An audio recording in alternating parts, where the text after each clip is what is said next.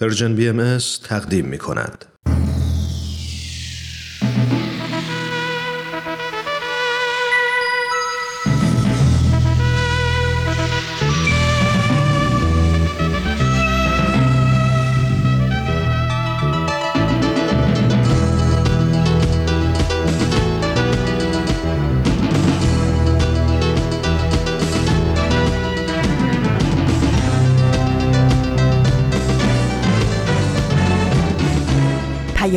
دوست. برنامه ای برای تفاهم و پیوند دلها.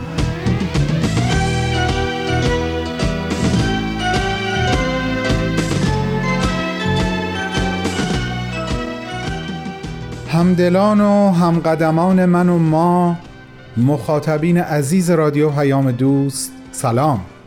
وقت شما در هر جای جهان که صدای منو میشنوین به خیر براتون شنبه خوب و هفته خوبی را آرزو می کنم بر اساس هر تعریفی که خودتون از یک روز خوب یا هفته خوب دارید.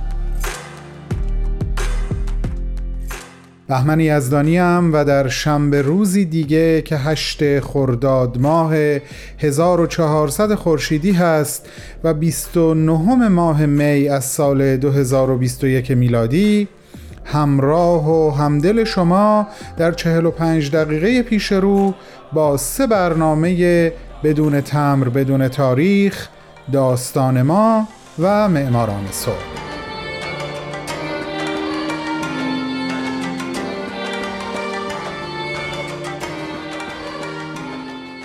البته اینم بگم که امروز آخرین قسمت از برنامه داستان ما رو خواهیم شنید و از شنبه هفته آینده با یه برنامه جدید در خدمت شما خواهیم بود. حالا وقتشه که بریم سراغ اولین قسمت از نامه امروزمون. تو این میونه راه عمر یک نگاهی پشت سرت بنداز بهمن. پشت سر. حرفای دلتو توی این نامه ها به اونها پر از یاد و خاطره ها و شادی ها دستیابی ها از آثارشون. خیلی از اون آدم ها دیگه تو این دنیا زندگی نمی کنن. تأثیری که روی تو یا بشینی براشون نامه میشه اما در عالم خیال نامه تو می‌تونی اونها رو براشون بفرستی. نامه هایی بدون تمر بدون تاریخ.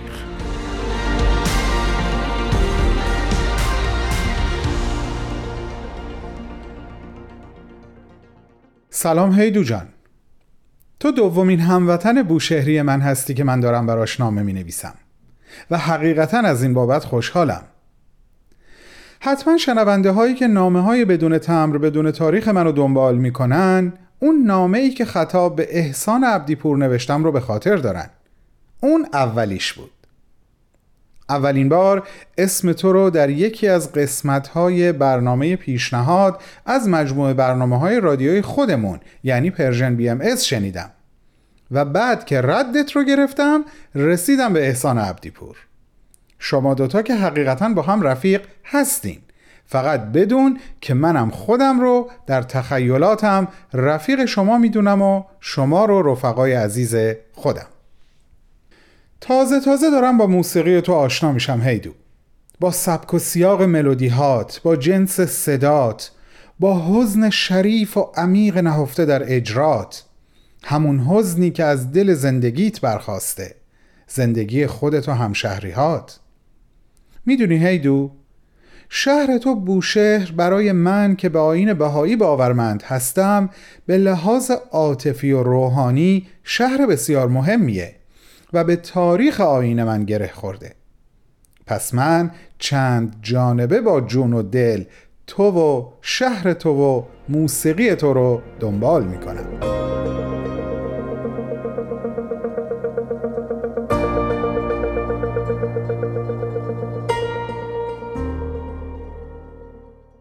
دوستان خوبم توی این فرصت کوتاه قبل از پخش برنامه بعدی می‌خوام یک عذرخواهی ازتون بکنم. در برنامه دو هفته قبل که شنبه 25 اردیبهشت بود و روز گرامی داشت فردوسی من یه جای اشتباهی داشتم و روز 25 اردیبهشت رو 25 فروردین اعلام کردم. ازتون بابت این اشتباه عذرخواهی می‌کنم. الان دیگه بیشتر از این علاقمندان به برنامه داستان ما رو برای شنیدن آخرین قسمت این برنامه منتظر نمی‌ذارم. ازتون دعوت می‌کنم شنونده این برنامه باشین. دنیا پر از قصه آدم هاست داستانی از خنده ها و گریه ها قصه ای از رفتن ها و گذشتن ها از ماندن ها و همیشه ماندن ها من کوروش فروغی هستم. و من حالی فیروزیان. با شما هستیم با قسمت آخر از مجموعه داستان ما.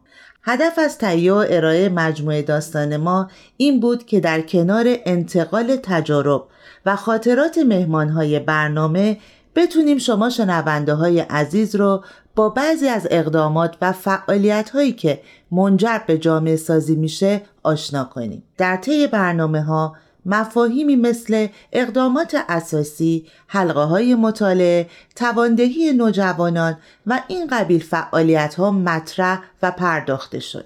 در این قسمت مهمان برنامه سامان عزیز جنبندی از اقدامات اساسی و ربط اونها با جامعه سازی رو ارائه خواهد داد.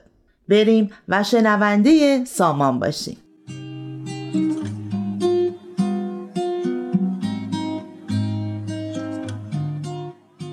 سامان جان خیر مقدم میگم بهت. خیلی ممنون که دعوت منو پذیرفتی. و اگر ممکنه خودتو برای شنونده ها معرفی کن. خیلی ممنون. کوروش جان مرسی از شما که قابل دونستید و بنده رو دعوت کردید. با افتخار منه که در خدمت شما باشم. من سامان هستم 24 ساله متولد اصفهان بزرگ شده شیراز در ایران که به خاطر در واقع تحصیل و ادامه در واقع تحصیلاتم که تو ایران به اجازه رو ندادن که برای وارد دانشگاه بشن و به اتمام برسونم. به خاطر ادامه تحصیل ماجرت کردم و در خدمتتون هستم. خیلی ممنون مرسی. سامان جان این قسمت از برنامه داستان ما آخرین قسمت از این مجموعه است و ما در طی ساختن این مجموعه سعی کردیم شنونده ها رو با خدمات جامعه سازی علل خصوص چهار اقدام اساسی آشنا کنیم. می‌دونم که تو عمده زمان تو و وقت تو صرف خدمات جامعه سازی می‌کنی. می‌دونم در تمام این چهار اقدام اساسی فعال هستی و برای همین خیلی سب کردم که وقتت آزاد بشه و بتونم این مصاحبه رو با داشته باشم.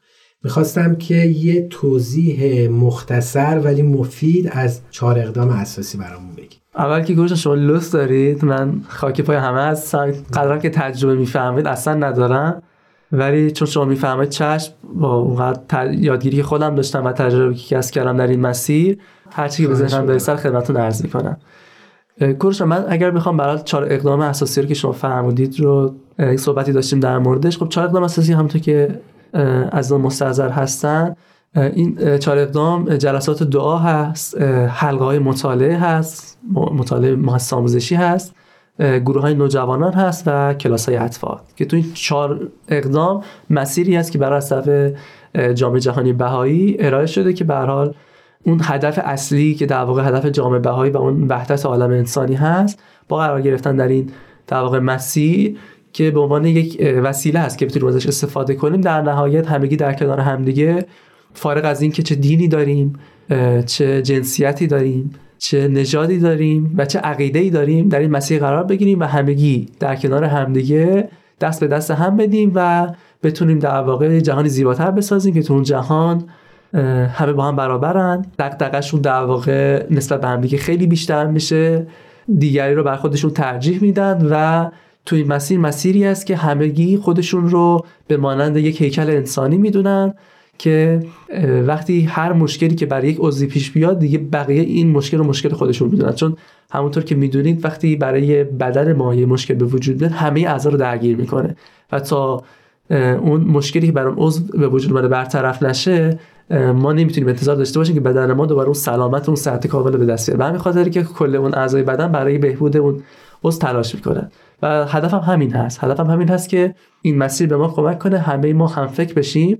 و وقتی که هم فکر بشیم و در یک مسیر قرار بگیریم در واقع می‌تونیم امید داشته باشیم که به اون هدف والا و اون هدف قایی برسیم. خیلی ممنون. مرسی.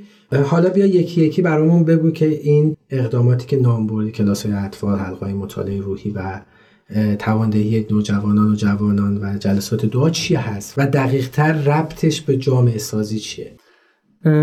از حلقه مطالعه شروع می‌کنم. بذاتون حالا باز از اون برداشتی که خودم داشتم تو این مسیر.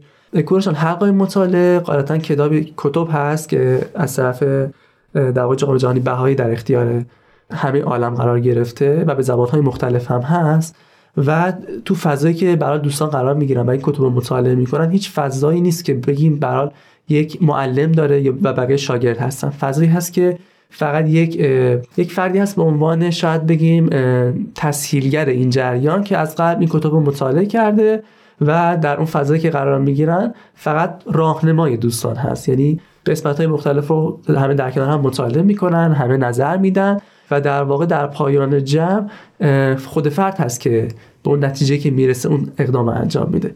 و پس از کلا هر کدوم از این کتاب که مطالعه میشه و شاید قسمت اعظم فعالیت باشه اون اقدامی هست که در واقع باید انجام بشه. چون صرفا مطالعه کتاب خودش نمی‌تونه خیلی فایده داشته باشه وقتی ما در اون اقدام آخرش اون تمرین آخرش رو در واقع انجام ندیم. کوروچان این کتاب هایی که در واقع قرار گرفته یک مسیر شاید فکری و ذهنی رو برای ما مشخص می‌کنه چون همونطور که برای مشخص هست انسان دارای دو بود روحانی و جسمانی هست که این کتب به خصوص ما رو در مورد اون بود روحانیمون آگاهتر می‌کنه و مطالبی در واقع ذکر میشه که ما رو با توجه به مطالبی که هست یک سری آگاهی در اختیار ما قرار میده که ما بتونیم اقداماتمون رو در واقع انجام بدیم در اون راستا. و این مسلما این رو روشن می‌کنه که فقط بود مادیمون نیست که تو این جهان ما بهش توجه داشته باشیم. قرار گرفتن از همون ابتدا تو این مسیح خیلی می‌تونه کمک کنه که ما تو ارتباطاتمون که در واقع با اطرافیانمون داریم خیلی تاثیر بذاره و اونها رو هدفمند کنه. چون به صرف اینکه ما یک زندگی رو بخوایم انجام بدیم حالا با یک سری اطلاعات اولی شاید نتونیم برای اون زندگی هدفمند داشته باشیم. ولی من با تجربه که کسب کردم فکر می‌کنم که مطالعه این کتب از همون ابتدا ما رو در یک مسیر هدفمند قرار میده. این مسیری که در واقع عرض کردم خدمتتون در مورد حلقه مطالعه مثلا کتاب یک شاید اون بود روحانی که از کردم خدمتتون اول یه خودشناسی در واقع ما نسبت به خودمون کسب می‌کنیم که اصلا ما هدفمون چی بوده به وجود اومدیم برای چی داریم زندگی می‌کنیم این اصلا بود روحانیمون چیه؟ و در ادامه به خصوص روی ماهیت دعا صحبت میشه که این دعا چه تاثیراتی در زندگی ما داره به خصوص اون دعایی که با عمل انجام میشه. چون خیلی خوبه. برای ما در موارد مختلفی که تو زندگیمون پیش میاد دعا می‌خونیم توکل می‌کنیم به خدا. ولی تو چه موقعی هست؟ آیا موقع هست که ما فقط نیاز داریم به خدا؟ یا هر موقعی که تو زندگی من پیش بیاد چه موقعی که نیاز دارم چه موقعی که بی نیازم من دارم این دعا رو می‌خونم و در اقدام می‌کنم. پس سامان ما الان در واقع اومدیم رو یک خدمت دیگه از خدمات جامعه سازی که جلسات دعاست. دقیقا کورشان این تم... تمرینی که در واقع تمرین کتابی هست که عرض کردم خدمتتون برگزار جلسات دعا هست. در میان گذاشتن یک دعا با یکی از مثلا دوستانمون. به اشتراک گذاشتن اون دعا فقط صرفا به اشتراک گذاری نیست. اینه که وقتی من یک دعایی رو به کسی در میون می‌ذارم عینا به اون مواردش فکر می‌کنم و سعی می‌کنم که اونو تو زندگیم استفاده کنم. و نه تنها برای خودم بلکه بیشتر در راستای ساختن اون جامعه که بتونم از اون مواردی که برات ذکر میشه و اون نتیجه که از اون جلسه ها جلسه دعا حاصل میشه بتونم در واقع برای اقدامات هم شخصیم همون جمعی که به حال قاعدتا اون جلسه هستن اقدامات جمعی رو بتونن داشته باشن برای خودشون بتونن برنامه‌ریزی کنن و انجام بدن. و یه مشخصی دیگه در واقع جلسات داد داره علاوه بر اینکه حالا این اقدامات رو هم انجام میدن اون چیزی که به به خیلی به دل من نشست و مطمئنم خیلی می‌تونه تاثیرگذار باشه اینه که تو این جلسات دعا از هر مذهبی از هر عقیده ای از هر نژادی در واقع شرکت می‌کنن و بدون هیچ تعصبی اون چیزی که در واقع بهش اعتقاد دارن و بهشون آرامش میده اونا رو با همدیگه در میون با یکدیگر در میون می‌ذارن. و به عنوان مثال هر عزیزی که از هر دینی باشه و شرکت می‌کنن مثلا تو این جلسات هر دایی رو که در واقع خودشون داشته باشن. مثلا اگر اون عزیز مسلمون باشه آیاتی از قرآن رو در میون بذاره اون عزیزی که مسیحی باشه آیاتی از انجیل یا فردا که برای بهایی باشه دعای بهایی رو در اون جلسه با هم دیگه به اشتراک می‌ذارن. و همین باعث به وجود اومدن یک اتحاد میشه یک اتحاد زیبا که سبب میشه که اون افرادی که برای تو این جلسه هستن یک فکر باشن مثل همون بدن انسانی خودشون رو عضو یه بدن بدونن و در راستای ساختن جامعهشون برنامه‌ریزی کنن و تلاش کنن. مرسی. یه صبح دیگه. یه صدایی توی گوشم میگه. ثانیه های تو داره میره. امروز و زندگی کن فردا دیگه دیره. نم نم بارون می‌زنه به کوچه و خیابون. یکی میخنده یکی غمگینه. زندگی اینه همه قشنگیش همینه. خورشید و نور و ابرای دور و هرچی که تو زمین و آسمونه به منگیزه میده. رها کن دیروز و زندگی کن امروز.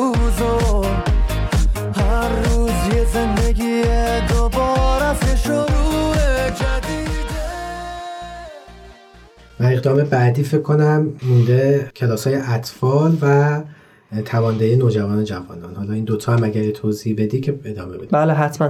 کلاس های اطفال فکر می‌کنم که خوب هست که قاعدتا این سلسله کتاب های روی به ترتیب مطالعه بشه. وقتی کتاب یک مطالعه شد کتاب دو مطالعه شد مشخصا کتاب سه به ماهیت اطفال. این که اصلا اون طفلی که در واقع ما میگیم طفل چه ماهیتی داره چه خصوصیاتی داره. از همون ابتدا که این کتاب ها رو می‌خونیم ما در واقع با ماهیت اطفال آشنا میشیم و متوجه میشیم که این اطفال تو این رنج سنی که هستن چه خصوصیاتی دارن که این سری کتاب های سه چهار تا گرید هست که تو این چهار تا گرید هر کدوم مضامین مختلفی در واقع کار میشه و ما با موضوعات مختلفی آشنا میشیم و اینها در قالب کلاس های اطفال که معمولا کلاس اطفال هم یک مربی با بچه ها کار می‌کنه و اون مربی در این کلاس ها مواردی مثل فضائل اون نقاشی های هدفمند حکایت های هدفمند مواردی که به اون طفل یک مسیر هدفمندی میده و یک سمت و سوی به فکرش میده و از همون ابتدا به خصوص اینکه اون طفل هست و از همون ابتدا داره یاد بگیره مسیر رو پیش روش می‌ذاره که یک مسیر کاملا روشن مسیر رو به رشد و در نهایت به سمت خدمت به عالم انسانی است. این که از همون اول اون طفل یاد می‌گیره که عالم بین باشه نه خودبین از همون اول سعی کنه که اون صفاتی که صفات روحانی هست رو در خودش پرورش بده و اون دیدش رو به خصوص فقط از روی دنیای مادی برداره و اون دو بود رو بتونه شناسایی کنه و بتونه اون دو هر دو بود رو در زندگیش تقویت کنه. بود روحانی و بود دقیقا هم بود روحانیش و هم بود مادیش. خب این هم که با تعریف که شما کردین فکر کنم دیگه متوجه ارتباطش با جامعه سازی شدیم. و آخرین فعالیت از چهار اقدام اساسی تواندهی نوجوانان و جوانانه. راجع به اینم برامون توضیح بدیم بله خواهش می‌کنم. در مورد برنامه تواندهی روحانی نوجوانان که قاعدتا برنامه هست که اون اطفال که تو سن بودن من البته فراموش کردم بگم 5 تا 12 سال هستن سن اطفال. بله. چندین سال در این واقع در این 4 گرید باشون کار میشه و وارد این سن میشن. یک فضای کاملا متفاوت هست که همونطور که می‌دونید با یک سری تغییرات روبرو هستن نوجوانان. از دوران کودکی که وارد دوران نوجوانی دقیقا وارد دوران نوجوانی میشن. با یک سری تغییرات و تحولات روبرو میشن که هم تحولات روحی هست و هم تحولات در واقع جسمی. وقتی که وارد این سن میشن قاعدتا یک سری نیاز هم پیدا می‌کنن. به خصوص اینکه در این سن دنبال این هستن که با جوان سالهای بزرگتر از خودشون ارتباط بگیرن و یک الگویی رو برای خودشون پیدا کنن. و به حال توی مسیری که قرار می‌گیرن خب یک سری نیروهایی هم باش روبرو میشن که اون نیروها هم ممکنه مخرب باشه و ممکنه سازنده باشه. و خیلی مهم هست که تو این سن این نیروها رو بشناسن و بتونن در واقع با اون نیروهای سازنده همسو بشن که بتونن در واقع در راستای سازندگی قدم بردارن. در همین راستا یک سری نیاز به یک سری دوستای بزرگسالتر از خودشون دارن که تو این زمینه همراهیشون کنن. به همین منظور عزیزانی که کتاب پنج رو مطالعه می‌کنن و این علاقه رو نشون میدن وقتی که خود کتاب پنج رو مطالعه کردم و در کنارش چند تا کتاب هست که در همین راستا هست و به زمان کتاب پنج معمولا به این کتاب ها میگیم. و وقتی اینها رو در کنارش مطالعه می‌کنن این ارتباطی که با نوجوانان می‌گیرن و یک فضای کاملا متفاوت با کلاس های اطفال داره. خب چون همونطور که می‌دونید کلاس های اطفال بیشتر مربی هست که داره چیز آموزش میده به اطفال. ولی خب چون قاعدتا نوجوان ها وقتی به این سن می‌رسن آگاهیشون بیشتر میشه و خب قاعدتا اون پیشرفت درشون حاصل میشه. این سوالاتی که ایجاد میشه نیازمند این هستن که حالا به جای مربی یا همراه هم در کنارشون داشته باشن که معمولا این همراه هم تو که عرض کردم خدمتتون اون فردی که در واقع باشون همراه میشه خب قاعدتا وقتی که کسی باشه تازه اون سن و پشت سر گذاشته باشه به همه خیلی دور نشده باشه دقیقا دور نشده باشه به اون سن واقف باشه بدون چه اتفاقاتی تو اون سن میفته و بتونه اونها رو در واقع همراهی کنه که تو اون مسیر درست قرار بگیره. و خب این کتاب پنج قاعدتا این آگاهی رو به اون فرد مشوق میده که بخواد با این عزیزان همراهی کنه. و همونطور که عرض کردم هیچ فضای کاملا دوستانه هست یه گروه دوستیه و این سه سالی که در واقع 12 سال تا 15 سال هستن نوجوان ها و در, در گروه های نوجوانان قرار می‌گیرن. اون به حال مشابهی کتاب پنج خونده و اون نقطه کتابی که در حال در راستای همین کتاب هست مطالعه کرده. همین نقطه کتاب در واقع با نوجوان ها مطالعه می‌کنه که هر کدومش هم مضامین مختلف و موارد مختلفی داره که توی سه سال که برای بچه کار میشه سال به سال که در واقع بچه ها میرن بالاتر مفاهیمش خب عمیق‌تر میشه و مواردش بیشتر. در کنار مطالعه کتاب در گروه نوجوانان که بچه ها هستن فعالیت زیاد دیگه هم دارن مثل برگزاری سری از کنفرانس ها هست مثل برگزاری نمایشگاه هست. مواردی که در واقع کتابی که دارن می‌خونن بهشون کمک کنه که اون موارد رو طی یک فرایندی بتونن به صورت عملی هم اونا رو کسب کنن. و شاید قسمت اعظمی از این فعالیت گروه نوجوانان پروژه خدماتی باشه که نوجوان ها در کنار در واقع مشوقاشون انیمیتورها انجام میدن و همین مسیر هست که از از اول در واقع فرایند مؤسسه آموزشی که دوستان شروع می‌کنن و هر کتابی تمرین خاص خودش رو داره بچه‌ها که در سن نوجوانی قرار می‌گیرن کتاب ها رو مطالعه می‌کنن در واقع پروژه خدماتی یه جورایی میاد در واقع در هم تمارین کتابی که دارن می‌خونن. و اون صفاتی که کسب کردم که قاعدتا مواردی که کار میشه اکثرا صفات روحانی هست موارد خیلی مختلفی هست مثل عدالت صداقت مهربانی صلح. تمام صفاتی که در واقع روحانی دقیقا فضل عالم انسانی هست و کسب می‌کنن اونا رو به منصه ذوق برسونن و بتونن در راستای خدمت به نوع بشر ارائه بدن. حالا شما این نوجوان در نظر بگیر که این کتاب رو مطالعه کرده این صفات رو در خودش پرورش داده و توی مسیر قرار گرفته. شما در نظر بگیر که بعد از 15 سال که در واقع اون نوجوان یک جوان محسوب میشه خودش وقتی وارد این مسیر میشه دغدغش میشه اون طفل و نوجوانی که زمانی خودش تو سن بودن و سعی می‌کنه که خودش دوباره تو این مسیر قرار بگیره و اون هم عینا این افراد که در اطرافش هستن رو همراهی کنه که همگی با هم هم فکر بشن و همغمشون رو بذارن برای خدمت به نوع بشن. خب سامان جان خیلی ممنون. وقت برنامه رو به اتمامه.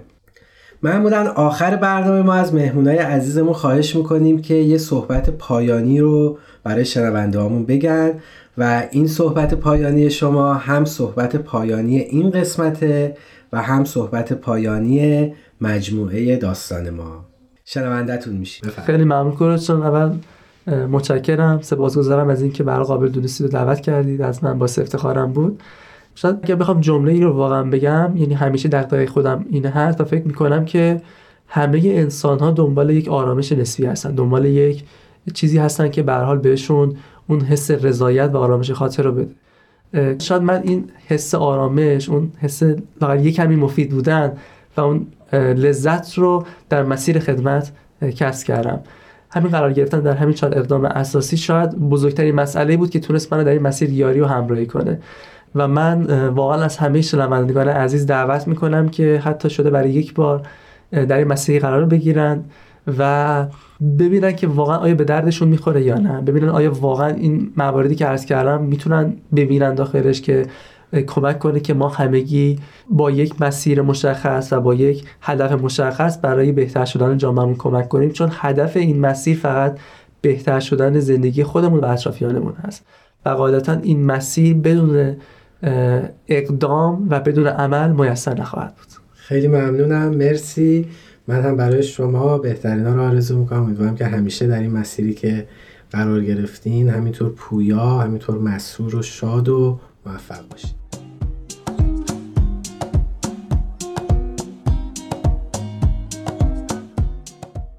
شنوندههای عزیز ممنون که با یه قسمت دیگه از مجموعه برنامه های داستان ما همراهمون بودیم این مجموعه با این قسمت به پایان رسید ولی اقدامات و فعالیت های جامعه سازی تا همیشه ادامه خواهد داشت.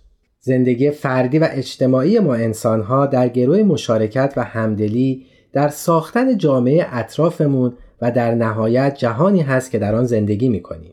برای داشتن دنیایی بهتر چاره نیست جز اینکه به تربیت کودکان اهمیت صد درصدی بدیم باید نوجوانانمون رو باور داشته باشیم. باید قبول کنیم که جوان تواند که عالمی را به حرکت وادارد.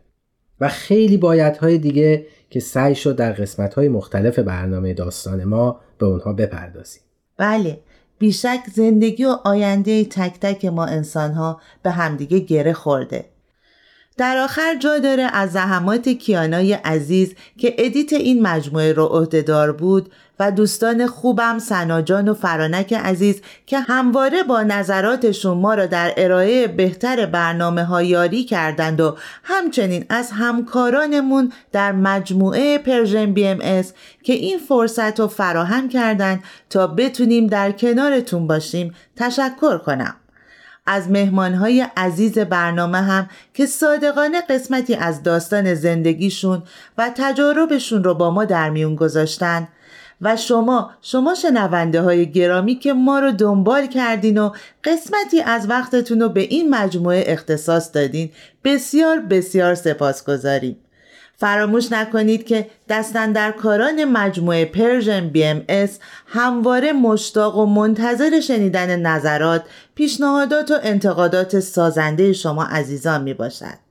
برای ارتباط با مجموعه Persian BMS می‌تونید در BMS Contact در تلگرام پیام بدین و همچنین امکان شنیدن برنامه ها رو از تارنما تلگرام و SoundCloud Persian BMS هم دارین. همواره در تمام مسیرهای زندگی خرد یارتون.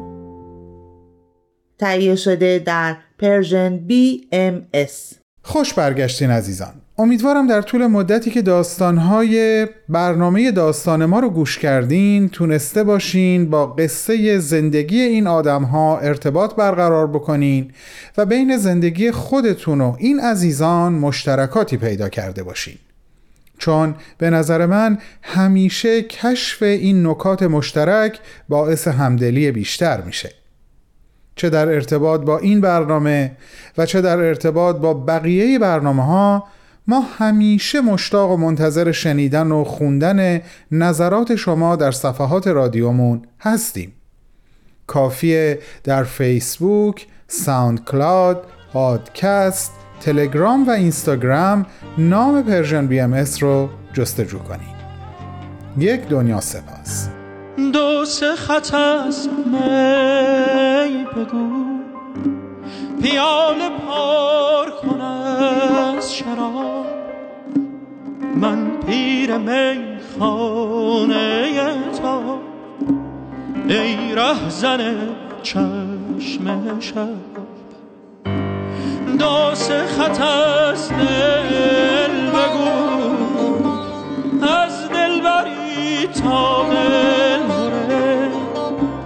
دل بند دل نازک من دلم از دل شور پر دل ربای من. با من عاشقانه باش تا من بی تو نروم. دامن کشان از بر تو سوی دگر.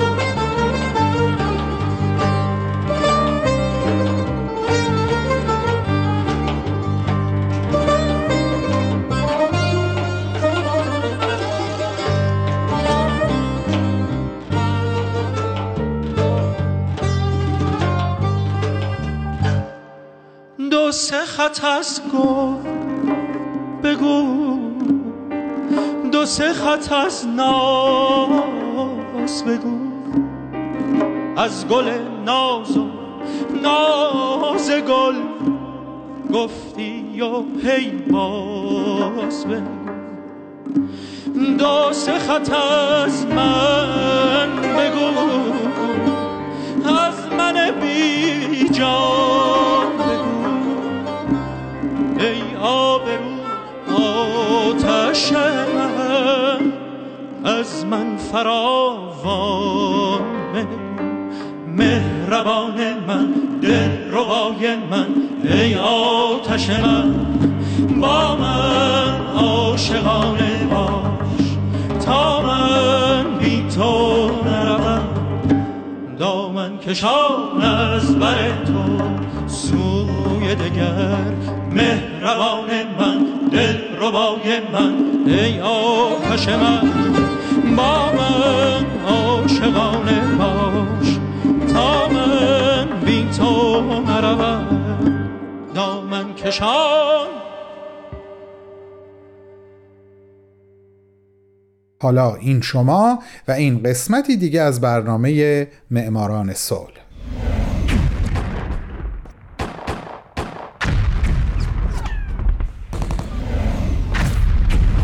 معماران صلح.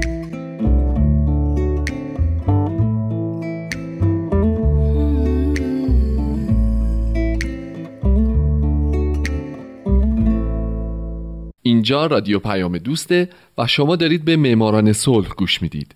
لطفا این برنامه رو به هیچ وجه از دست ندید.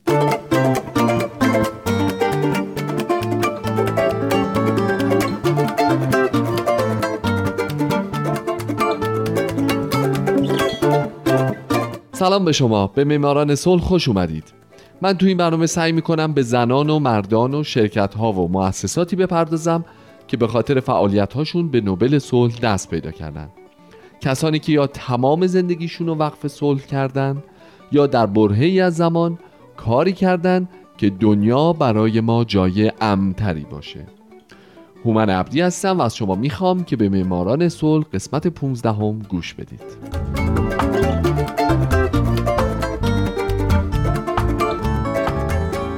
این هفته سال 1910 میلادی دفتر دائمی صلح بین الملل دفتر دائمی صلح بین الملل یا IPB بعد از مؤسسه حقوق بین الملل دومین مؤسسه که برنده نوبل صلح شده. تأسیس IPB یکی از نتایج سومین کنگره صلح جهانی در سال 1891 در رومه. فردریک بایر یکی از پایه‌گذاران اولیه و رئیس این دفتر بوده.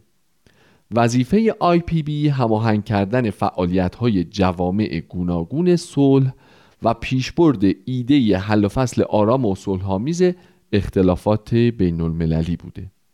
می‌دونین اون موقع ها IPB یه جورایی خودش جنبش صلح مردمی بوده و تمام سازمان های صلح با این دفتر در ارتباط بودن. پس به خاطر تمام فعالیت‌هاش این دفتر در سال 1910 شایسته دریافت جایزه نوبل صلح تشخیص داده شد.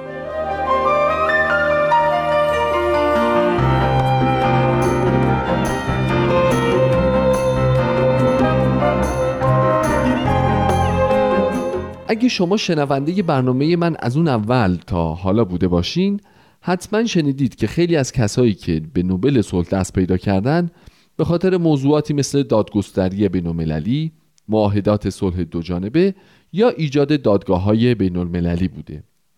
این موضوعات به همراه موضوعاتی از این دست معمولا یا از همون اول در دفتر دائمی صلح بین الملل شکل گرفته یا اگرم نه این دفتر جایی بوده برای همکاری و تبادل نظر آدما با همدیگه تا ایده هاشون رو به ثمر برسونن. برای گسترش و پیشبرد اینجور ایده ها IPB کنگره های سالانه صلح تدارک می‌دید دستور کار خودش رو فرموله و تصمیماتش رو اجرا می‌کرد. همچنین این دفتر راه های ارتباطی میان افراد و سازمان های گوناگون فعال در زمینه صلح رو برقرار می‌کرد و اطلاعات، مقالات و دستاوردهای صلح رو از طریق نشریه دو هفتگیش با نام مکاتبات دو هفته ای و کتاب سالانشون با نام سالنامه جنبش صلح در اختیار اعضا قرار می‌داد و اینجوری تمام اعضا از مسائل مختلف با خبر می شدن و اگه پیشنهادی یا حرفی و صحبتی داشتن از این طریق می‌تونستن به گوش تمام اعضا برسونن.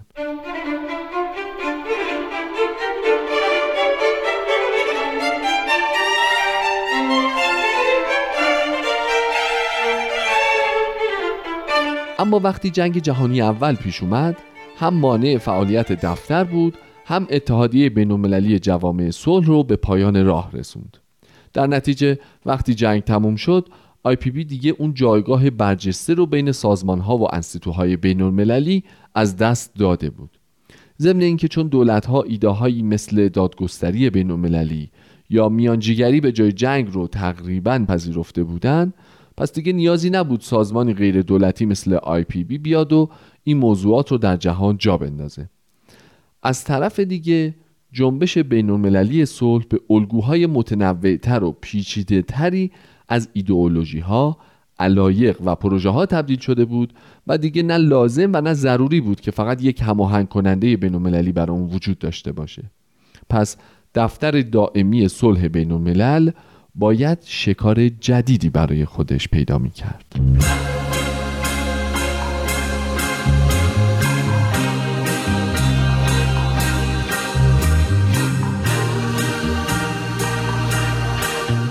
آی پی بی اومد و چیکار کرد؟ اومد و تلاشهاش رو در مراوده میان ایده ها و پیشنهادهای جنبش صلح متمرکز و ایده ها رو به جاهایی که در تصمیمات دولتی و نیمه دولتی درگیر بودن مرتبط کرد بعد برای تسهیل بازسازی فعالیت ها و همکاری نزدیک با سازمان ملل متحد که البته تازه شکل گرفته بود IPB در 1924 به ژنو منتقل شد و هنوز هم مرکز اصلیش در اونجاست IPB همچنین به سازماندهی کنفرانس های سالانه ایجاد کتابخونه و انتشار گاهنامه ادامه داد تا جنگ جهانی دوم.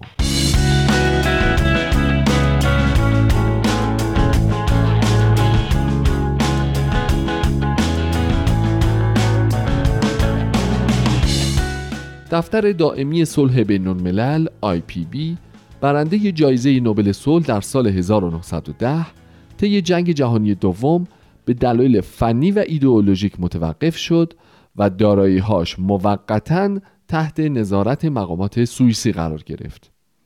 در 1946 اما بعضی از اعضای سابق دور هم جمع شدند تا دفتر دائمی صلح بین الملل رو احیا کنند.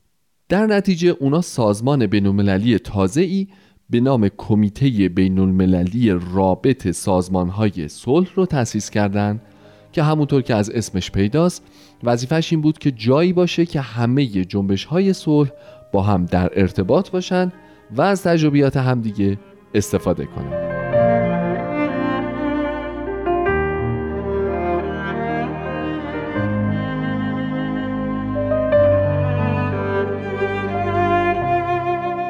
اون اوایل سازمان جدید به وجود اومده از طرف مقامات سوئیسی به رسمیت شناخته نشد اما بالاخره بعد از سالها مذاکره در 20 ژانویه 1961 این کمیته به عنوان جانشین قانونی دفتر دائمی صلح بین الملل از سوی پارلمان سوئیس شناخته شد و دارایی های دفتر دوباره در اختیارش قرار گرفت.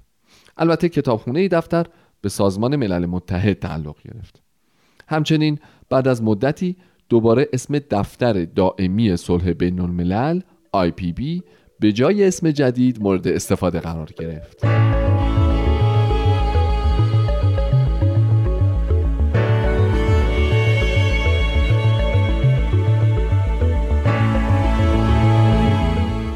امروزه عضویت در دفتر دائمی صلح بین الملل برای سازمان های بین المللی که برای صلح و همکاری بین المللی فعالیت می کنند یا شوراهای ملی صلح یا فدراسیون هایی که با جنبش های صلح در کشورهای خودشون فعالیت می‌کنن و همچنین برای سازمان های ملی یا محلی که مستقیما برای صلح تلاش می‌کنن امکان پذیره. هدف آی پی بی امروز خدمت به موضوع صلح با گسترش همکاری های بین و یافتن راه حل های بدون خشونت برای منازعات بین المللیه که تقریبا همون هدف اولیه است با یه سری تغییر به خاطر تغییر در شرایط زمانه.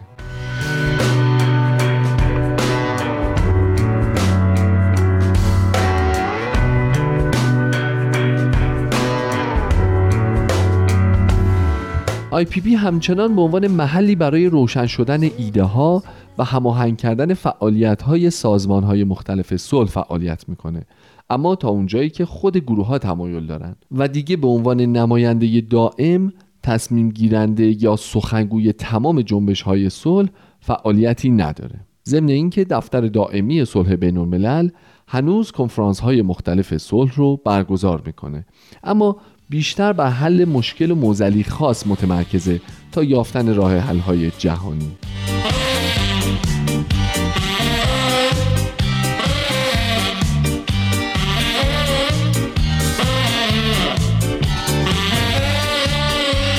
خب دوستان و شنوندگان عزیز شما به قسمت 15 همه برنامه معماران صلح گوش دادید در سال 1911 باز هم جایزه نوبل صلح به دو برنده اهدا شده که من اگه شد هفته بعد به هر دو نفر خواهم پرداخت.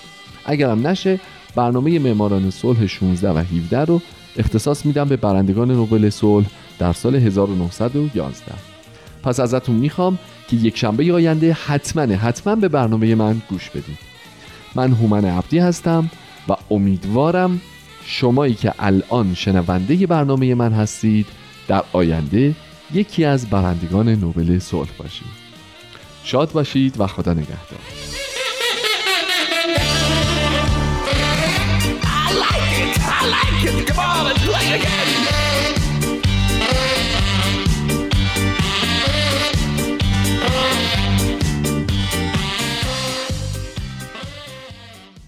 با سلام دوباره به پیشگاه یکایک شما دوستان با معرفت.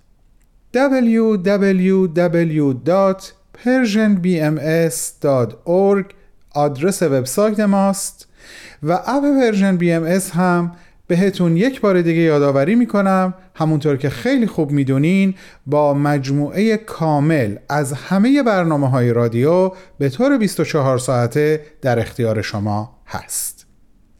قسمت دوم از نامه بدون تمبر بدون تاریخ آماده پخشه. بفرمایین خواهش می‌کنم.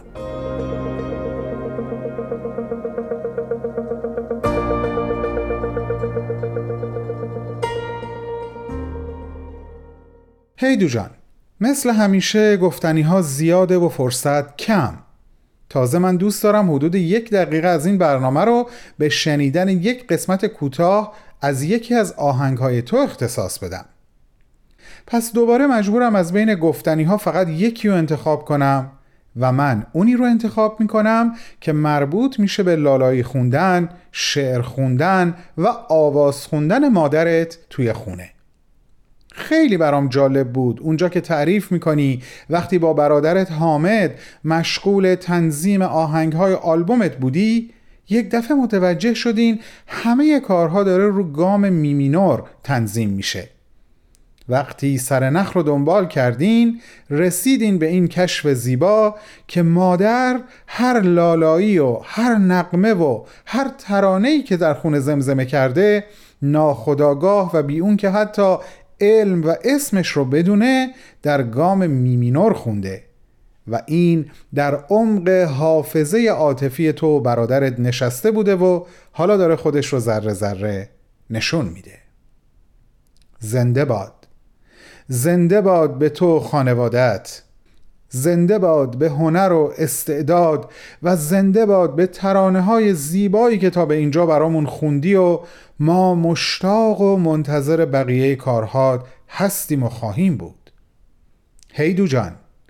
هیدو هدایتی عزیز و هنرمند. ضمن تقدیم بخشی کوتاه از یکی از ترانهات به خودم و شنونده های Persian BMS باهات خداحافظی می‌کنم. برقرار بمونی کوکا. حق پشت و پناهت. بهمن و همه رفقاش. به سینی قافله میره به بندر. نمی‌دونم کجا میندازه لنگر. به قربون دو زلفای بور دل بر خرابش می‌کنه گرمای بندر. چشام از راه دوری سونه میده. زبون و میل گفتگو نمیده. هزار و یک گلی چیدم ز صحرا. یکیش مانند یارو بو نمیده. رفقای گل به ثانیه های آخر معاشرت امروزمون رسیدیم. برنامه داستان ما تمام شد. نامه های بدون تمر بدون تاریخ هم دو سوم راه رو رفته و دیر یا زود تموم میشه. جان بهمن بردارین واسمون بنویسین که نظر و احساستون تا اینجا نسبت به این نامه ها چی بوده. نقاط ضعف و قوتش رو از دیدگاه خودتون با ما در میون بذارین. و از همه مهمتر بگین در چند هفته باقی مونده دوست دارین برای چه کسانی نامه بنویسم؟ امیدوارم روم و به قول معروف زمین نندازین و خواهشم رو قبول کنین. الهی در پناه هر امنیتی که در این دنیای متلاطم پیدا کردین حال دلتون خوب باشه و خوب بمونه. تا شنبه بعد خدا حافظ